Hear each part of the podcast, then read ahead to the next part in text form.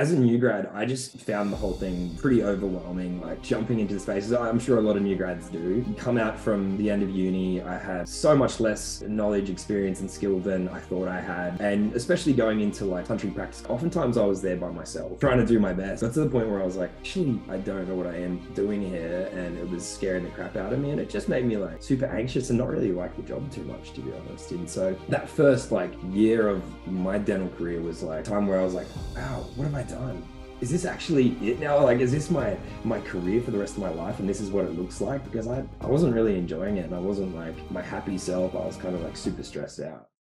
On this episode, we meet Dr. Matt Hedge. After completing his dental degree at CSU, he worked between private practices and public hospitals across the mid North Coast region, then decided to make the move to the glorious Gold Coast at the beginning of 2018 in to chase a fantastic lifestyle, beautiful beaches, and new opportunities. Matt thoroughly enjoys general dentistry and has a passion for cosmetic dentistry and making people feel happy and confident about their beautiful smiles. Here we discuss how you juggle your dental degree, the difficult first year of dental graduates, clear aligners, and his transition from orthodontics to aesthetic treatments, and how you need to start taking photos again for your dental work. CPD Junkie Dental Podcast is about connecting with passionate Australian dentists who are improving themselves and have attended various CPD courses. My aim is to find out for you the best CPD courses around and what they did to help get them to where they are today. So you can consider doing it and becoming the best dentist you can be. Hi, CPD Junkie fam. I'm your host, Laurence Doan, and today we're joined by Dr. Matt Hedge. Dr. Matt Hedge, welcome to the show. Thanks for having me. So, you know, would you attribute some of your interest in dentistry to a family friend back in Port Macquarie? Yeah, yeah. So, growing up, um, we had a family friend uh, who's a dentist down there, Mark Brisley. Um, yeah, so I, I, was seeing him as my regular dentist. Didn't know what I was going to do as a kid, and then um, one day, Mum just said, why don't you go, you know, spend a day with Mark and just see what dentistry's like. And I thought, you know, can't hurt, we'll give it a shot. So didn't really have any major like thoughts about it. We just did it, went in, um, kind of really loved it. Um, loved everything that he was doing, the vibe that he had in there. Had a super, like super nice, super chill clinic with really cool staff. And by the end of the, by the end of the day, I was like, I want to do what this guy's doing. It's uh, it was really cool. So I, I chatted to him about it and he said, look, if you want, if you want to, you know, chase this, let me know. I'll help you. Like I'll help you up the application and and all of this. And I thought, why not? Like once again, let's just give it a shot. We'll see what happens. Yeah. Didn't Fast really... forward to today, you're a dentist now. Yeah. So, and here we are. Yeah. So then what happens when you graduate, right? So you graduate from dental school. So where do you go to there? Do you go back or do you yeah. end up on the Gold Coast somehow? Mm, yeah. So I was, I was um, at uni in Orange at Charles Sturt University in Orange and graduated up there in 2015 and then went back to Port Macquarie. I mean, it was the the the safest thing to do, right? Uh, you know, back to home, um, somewhere I know know everybody and could like kind of start things off. So I worked um, both in public and private there for I think two years. I was back at home before I started to get bored and uh, and then decided to you know shake it up a little bit and move to the Gold Coast. You know, try and find something different, kind of reinvent myself there and have a have a something new and different and exciting. So it was really cool. Mm. So let's dive into that a little bit. So you mentioned you're doing both public and private, which is like for a lot of people when they first graduate, it's kind of difficult. I feel like because in the public, in my experience, is that you kind of they either want you full time and they don't want you, you know, doing part time, part time. So how did you find juggling that? Well, I didn't actually juggle it. So I started off in private, um, and, and I, you know, as a new grad, I just found the whole thing pretty overwhelming. Like jumping into the spaces, I'm sure a lot of new grads do. Come out from from the end of uni, I had so much less knowledge, experience, and skill than I thought I had. And especially going into like a, a you know country practice because I was in Port Macquarie, but I was also in a number of like small towns around the area as well with this practice. Um, and so oftentimes I was there by myself. like just you know trying to do my best and was really kind of got to the point where I was like actually I don't know what I'm, you know, don't know what I'm doing. I don't know what I am doing here. And it was scaring the crap out of me. And it just made me like super anxious and not really like the job too much, to be honest. And so that first like year of my dental career was like the the time where I was like, wow, what have I done?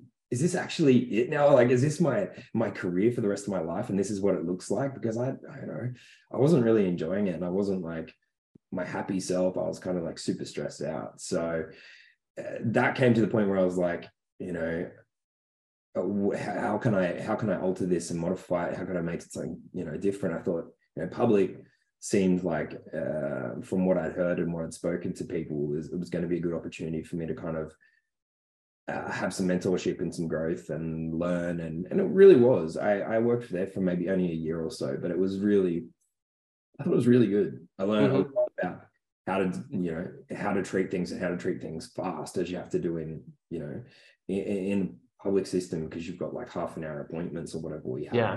Like toothache, toothache, toothache, toothache, toothache for half an hour. So you get pretty efficient at doing things, but whenever you get stuck or whatever happens, there's always someone to help you. There's no like, you know, there's no stress or pressure from the top. Um, so I found it was a really good time for me to kind of get comfortable in you know basic treatment you know just how to take out teeth how to do fillings how to talk to people and all of that without having the stresses of like money and finances and you know time constraints and business things on top of it. So it was really good. Yeah.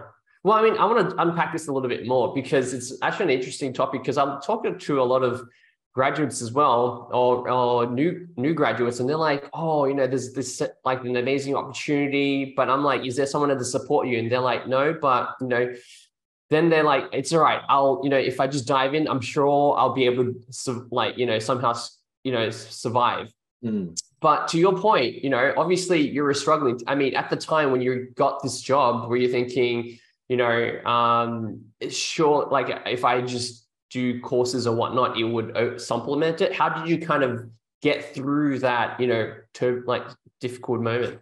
Mm. I, yeah, I think it's I think it's really hard. I think you know there is always a degree of like sink or swim when you start as a new graduate, and regardless of if you go public or if you go private, if you have mentorship or not, I still think you most people are going to have that feeling that they're like in over their head and they've taken off more they can chew quite often. I think that doesn't stop, uh, you know, at certain points in people's career. But um, yeah, like obviously, I think I've done things in my first couple of years that if I could go back, it would probably I'd do it a little bit differently. I think I would, you know, I uh, to like explain the story of when I went back to Port. Um, you know, I didn't end up working with um, the initial dentist that got me through, and when I look back on it, a part of me is like, if I did work with him, I would have probably had a lot more of that one-on-one mentorship and had a, you know had a lot more growth there. However, I'm also glad that I didn't because I would have got really comfortable in that, and I think I'd still be in Port Macquarie, which is not a bad thing. But I grew up there. I spent my whole life there. It's like I needed to spread my wings and go. And you know somewhere else and you know do this whole new chapter and i wouldn't have done that if i was comfortable i needed the that you know discomfort to you know kick me in the butt and say hey you've got to you know start again try something new and do it and i and often that's you know it takes a fair bit of a push for you to do something like that so in, in a way you know idealistic world i'd probably you know, change things for my first couple of years, but that's what I, I needed to do what I did to get where I am anyway. So yeah. So let's dive. So you go from private, then you go public because you're hearing like you need some support and it's got a great opportunity and um, you do that, but somehow you leave that to go on to something else. Yeah. Crazy, right? Yeah. Yeah. I guess, you know, the goal was, for me all wasn't always like, you know, stay public forever for me because there are a lot of limitations I find, maybe not for everybody, but for like what I wanted to do and my dentistry. And I, I, I just find like it was such a great place, and you could definitely be very comfortable doing a having a really great career there. However, that's the same thing that I went back to before. Like, you know, comfort you know that i kind of need something to to grow i need like you know need a challenge to kind of make me do better and do otherwise i get bored and then i'm unhappy so i think a lot of dentists are the you know not everybody but i think there's a lot of dentists out there or new grads that are like that as well as that you know we kind of thrive off the challenge and you know having stimulation and things. And me personally if i'm like you know if i'm not stimulated if i'm not challenged if i'm not doing things that are you know pushing me a bit i just get stagnant and then i get bored and i'm probably not my my best or my happiest self. So yeah kind of you know where i was like you know i get to the point where i'm you know i've learned a lot from from this career but there's a lot of aspects of dentistry that i can't do out of there. You know, yes, the aesthetic treatments and things which I really love, and I've always, you know, been like, man, that'd be really cool to learn that sort of stuff and to do to do that. If I stayed public, I wouldn't have the opportunity to chase those kinds of things. So I had to, you know, take it, take you know, take a bit of a plunge and jump out. And I moved up to the Gold Coast because I had a opportunity to work up in the Gold Coast and worked out well. Yeah, so tell us about that opportunity when you're in the Gold Coast. So what happens? You you arrive in a place where you practically don't know many people. Mm-hmm. Um, it's a new kind of environment. How do you kind of dive in? You know, working in that place. How do you find you know your roots? Yeah. Well, it was actually one of the nurses from my initial practice that I worked at when I knew when I graduated. She'd moved up to the Gold Coast and she was um, she was working at Pacific Smiles, um, and you know, I was looking for things and we'd got chatting and whatever. And she said, Oh, yeah, I could probably get you a job up here. And I said, All right, let's have a look. And it just worked, you know, it just all fell into place like that. Yeah. So it was a very easy, um, you know, move, transition into that, into that yeah. position and role. Obviously, going straight like from being public for a while back into private is a bit of a an adjustment again. And corporate at that. Yeah, yeah. Yeah. Um, and you know i don't have huge amounts of experience with other corporate practices like i've heard plenty of things you know both for and against but my experience was good um, and i think it comes down to like an individual like how each practice is run. Like you could have a great one and a or a crap one whether it's public private or you know corporate whatever. But the the practice that i was at had a really good practice manager. She was very very good and the team was great. Like everyone got along really well. So i never had like any kind of like push for like kpis any of that sort of stuff. Um, and they would like very fair and reasonable the whole way through so i had a really good experience i've heard others that haven't had for other corporates and things maybe not as good an experience but for me it was it was all quite positive so mm. i think what most people don't realize is that corporates uh, they themselves very dependent on each clinic. So each clinic is it's not like oh you just because you've joined this corporate they're all the same. It's yeah. like their own little thing at the same yeah. time. Yeah, there's still so, a practice. So I think you know you could work for a, you could work for a, a corporate that has less than ideal situation, but if you have a great team around you with people that you get along with and everything else, you're still probably you know for the most part enjoy your job. I think it's a lot about who's who's around you. So yeah. So I want to talk about your type of dentistry. You mentioned that when you're in public, you're thinking, oh, I want to do these cosmetic cases. Mm-hmm. And so then you end up moving to the Gold Coast at this time and you're in corporate. Are you doing more of these corporate, uh, these, these cosmetic cases that you're kind of wanting to do at this point? That was when I kind of dipped my toe in. That was when I sort of started going, hmm, like what can I, what can I do? Some little things and pieces. And you know started working on like doing some you know minor like edge bonding sort of things or you know doing you know doing some crowns or veneers on, on front teeth that i normally wouldn't have done before and a lot of that was kind of um, for me when when i think that, that to be honest instagram started like that yeah. whole generation of like people were putting stuff on Instagram or even like DPR at the t- at the time, and you know probably just prior to that where people were putting up cases and I was seeing like Bharat and I was seeing Nile and I was seeing these guys posting these cases. I was like, man, that's cool. They're doing some awesome stuff. Like I would love to. And and one way or another, I ended up um, talking to Bharat and and he was like, "Oh well, you know, just start doing some stuff." I asked some questions, he gave me some answers, and he kind of, you know, helped me out with a couple of cases. And I, you know, I'd do these cases, and they were okay, not great, and I'd send in photos, and I look back at these photos now, and I'm like, oh, damn. Um, but like, you know, that's how you start. That's how everyone starts. No one's amazing from, you know, from the get go, and you just keep learning. But um, so yeah, I had that kind of drive for it. And then Bharat was kind of going, why don't you just come and work for us and I'll teach you? And I was like, nah, man, I'm not good enough. Like, you know, I had that like whole like self-conscious kind of thing going on where I was like, I'm not up to that standard. I've seen the work that you guys publish and, you know, I'm not there yet. And he's like, how do you think you can get there? And so eventually I was like, yeah, let's, let's do it then. And so that was when my, my journey with uh, Oasis started, um, and you know mentorship with with Bharat. So yeah. Right. So I mean, talk to me about some of these courses that you might be doing to kind of complement it. Are you doing any courses, or are you kind of just really just die, just sticking your head into you know working and then just trying to implement some of the things that you might be seeing? How do I replicate it? Like, how are you learning?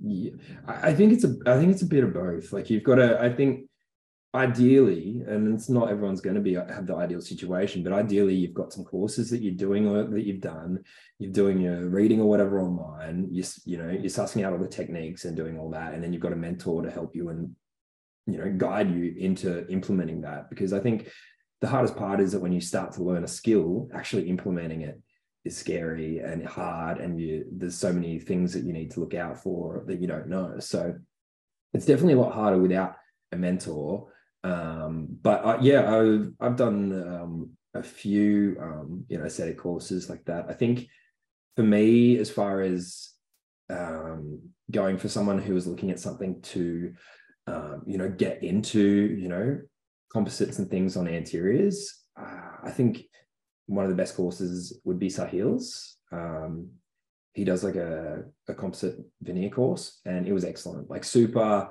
super practical, super guided step through for everything. It really made sense. And I think I took a lot out of that course. So that was that's a really good one. Um, I'm I'm sure he's still doing that course. I'm not sure, but it was it was really great. I think um, he's a really good teacher, and I really recommend that as like a you know a starting point. I know um, Bharat and Johan have got their um, BXY course. I haven't done that because I was working with Bharat as kind of a point.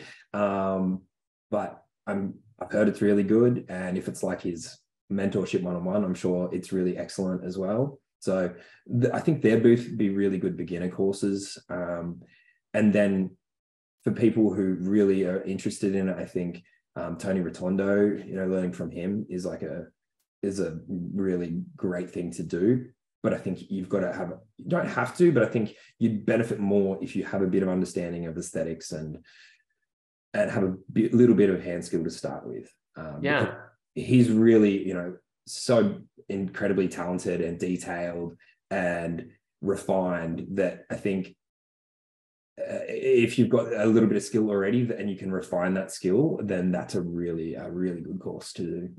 Yeah. Okay. So then, how do you decide what kind of courses how are you deciding that this is the course that uh, you wanted to do uh, amongst all that? How did you find it? Like, how did you go about deciding? Yeah, I think earlier on it was pretty hard and it was a lot of word of mouth. But to be honest, back in the day, it was a lot of like DPR. To be honest, DPR was you know you, you Google things or you, you so you, you search it on DPR and see people's reviews or you check out you know you, you check out what other people are saying or ask other people and and you know I'd always see guys like Sahil on there um, and be like, oh, you know, does really great work, seems like a really good guy. So um, I kind of a lot of mine just was doing it and hoping for the best, you know, and I was really lucky in that pretty much everything that I've done has been really valuable and worthwhile. So um, you know, now with you guys, you know, having like a directory for it way easier for people, but um, but yeah, then it was kind of try it and see what happens. yeah. So you go and attend this course. Are you doing any other courses at around this time as well to kind of complement your skills? Um, yeah. So I was doing, I was doing some clear aligner stuff as well. I was doing a diploma in that with the postgraduate school of dentistry. Um, so that was that was actually really quite interesting in that you know it's talking about clear aligners, you know, but there was a huge huge emphasis on overall facial aesthetics and even though I do hate bulk theory, as we were just chatting before we started, and there is a lot of theory in it, but I do think it really was good in shaping the way I now see and work, you know, in the entire face, not just a smile. Um, and I think that's that's a, a shortfall sometimes that people get caught up in just looking at this little area instead of looking at the face. It's like, yes, this is their nice teeth, but does that complement someone's face, their lips, the shape of their head? Does it suit their their kind of character? Um, does that smile look good within their face, or are you just creating a nice smile that's like a generic smile? So uh, that that that, funnily enough, is one of probably the biggest things that I took from from you know going through that that course and and looking into that. Mm-hmm. Was there a reason why you picked clear aligners first, as opposed to maybe fixed traditional orthodontics? Yeah, it, once again, it comes back to the what I was just saying, and you know, planning for that whole face. Like, it's just so powerful now with digital technology, being able to scan, being able to take photos or 3D scans of the face, and being able to plan that from the start. It's that's just for me is how I do every case, and I, I just don't think there's a anything better than that at, at, the moment. Like I think that should be the gold standard because know there's so many times where I look back on cases that I've done years ago with clear aligners before we had you know before they would incorporate for Invisalign and things. You know the face photos in now that we use, and I just think far out. Like how was I doing this before when I was just looking, like I said, just looking at teeth in a mouth without considering the overall face properly. Yeah, you've got photos, but it's really hard to assess moving objects on a static photo that's off to the side, you know, without considering like your vertical movements and things. Are you going to create more of a gummy smile or are you intruding things? Are you balancing them with the lip? All of these kinds of things that I think uh, I think would be very difficult to do with braces alone, you know, uh, and if uh, unless you were doing you know braces and then you know doing some digital sort of stuff at the end to kind of align them up. Mm-hmm, mm-hmm. Um, I'm gonna I'm gonna bounce back a little bit because I'm trying to trying to frame the story for the listener who's kind of um, trying to follow along. So you graduate, you go in private, then you go to public.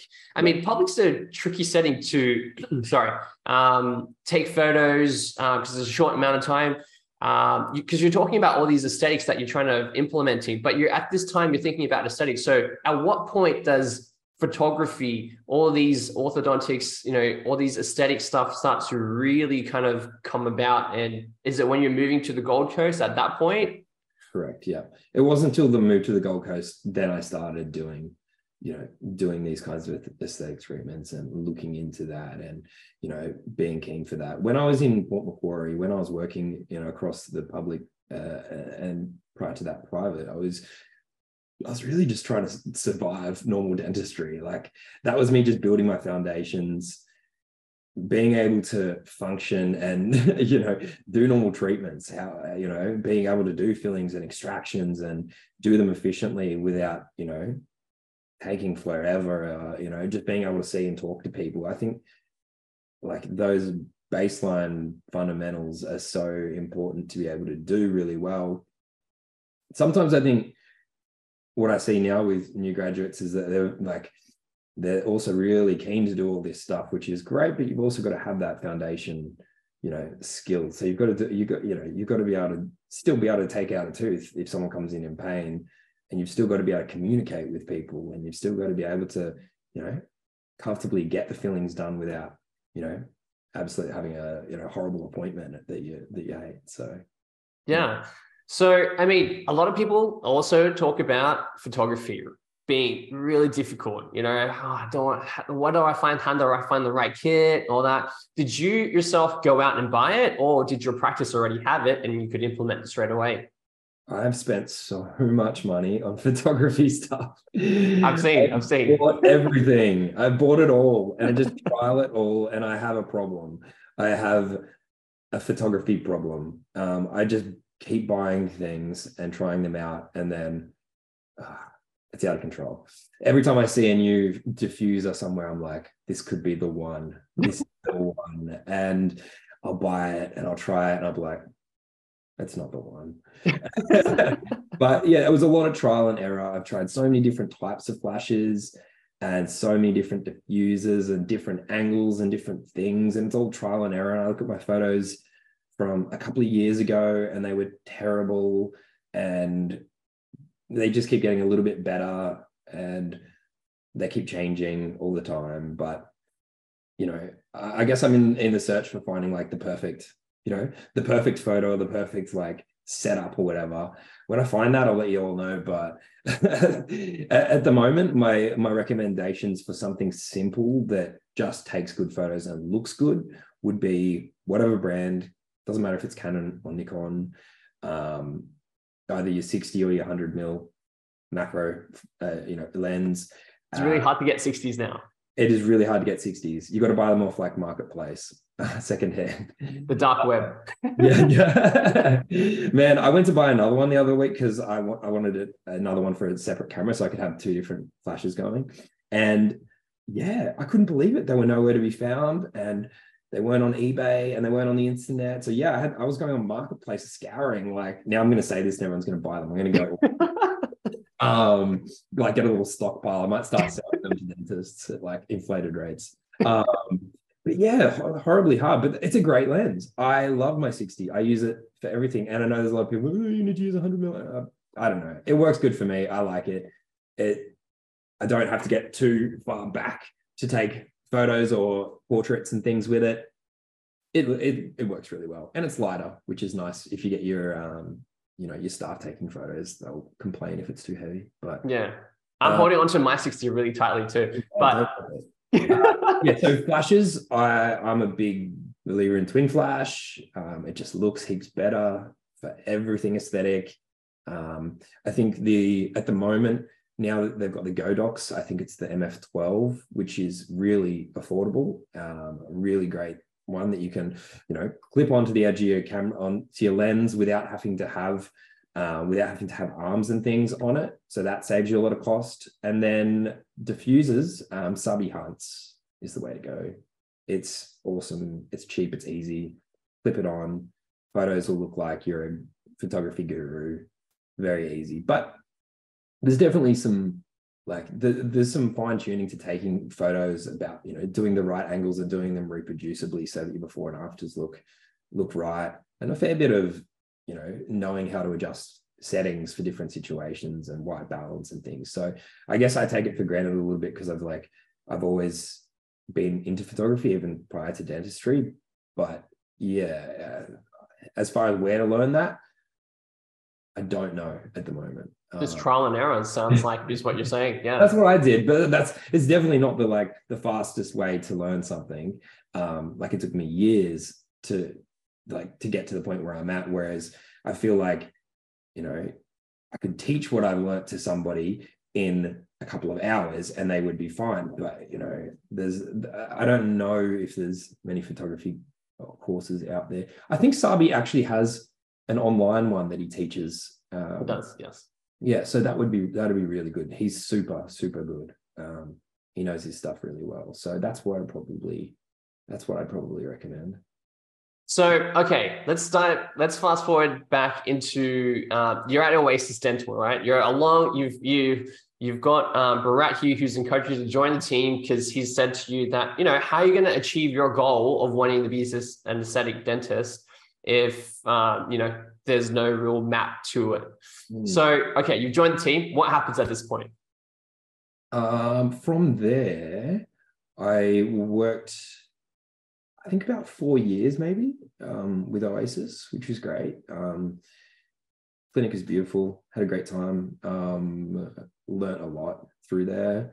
Um, early on, I got a, like a lot of mentorship from from Bharat, which was, you know, uh, which is excellent. Uh, are we talking like aesthetics at this point, or are we just talking general dentistry at this point? General as well, but you know, with increasing focus on aesthetics. You know, early on, I was you know doing a few cases here and there, and then both the Invisalign and you know the other aesthetic treatments, bonding veneers, etc., was you know picking up. And uh, you know the more the more that you do the more that you do. Like you you start doing it people refer other people you put some photos on instagram and people start coming in and it just kind of it just kind of spirals like that i think. Uh, the, more you do and you show people and the more that you're confident in it the more that you'll talk to people about it and then the more that you do and it keeps going. Yeah and along the way, I mean, I'm assuming he's going to encourage you to take more photos to document how you're kind of progressing and yep. where you can fine tune it. Is that the case? Absolutely, yeah.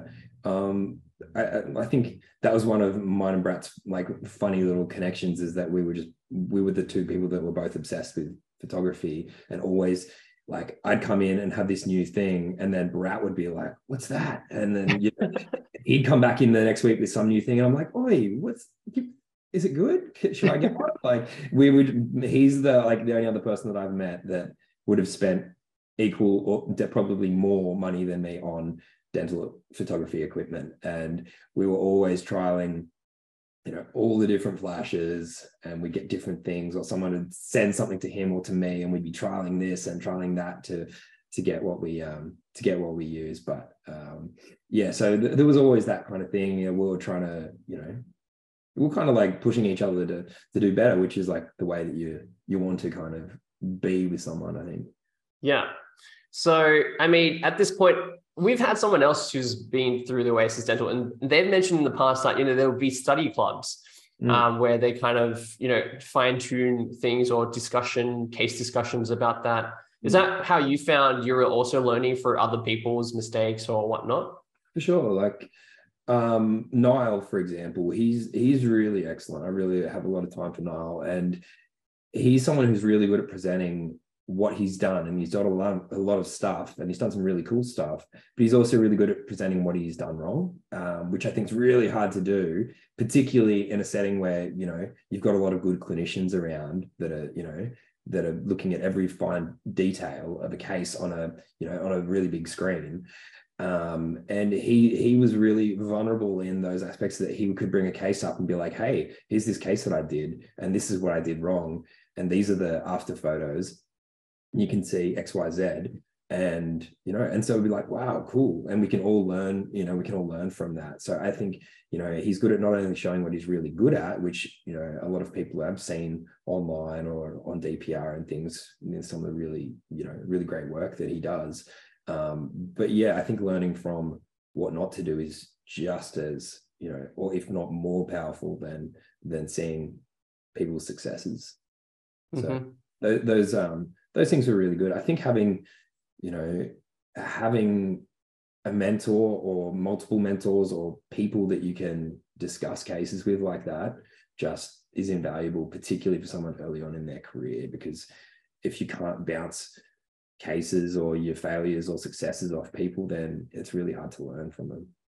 Yeah, no, that's fair enough. And is at this point that you're starting to consider orthodontics more, and that's when you start to uh, take up that postgraduate diploma? Yeah, yeah, yeah. So I was I was already doing you know doing like a decent amount of Invisalign at that point, and I thought you know I should probably you know do some further studies to like complement this and you know, also so I've got some kind of credibility for it. Um, so yeah, I, I, I um, you know, got in into doing that, um, and you know, shipping away at that sort of in the background. But I think learning while you're doing cases is just, you know, it, it was great because I, you know, I'd have these cases that I wouldn't be able to take on if I didn't have the mentorship of someone from this course. Um, uh, to do that. Like Ryan Doran's the guy's name uh, who was helping and mentoring me, and oh, he's just given me so much. Like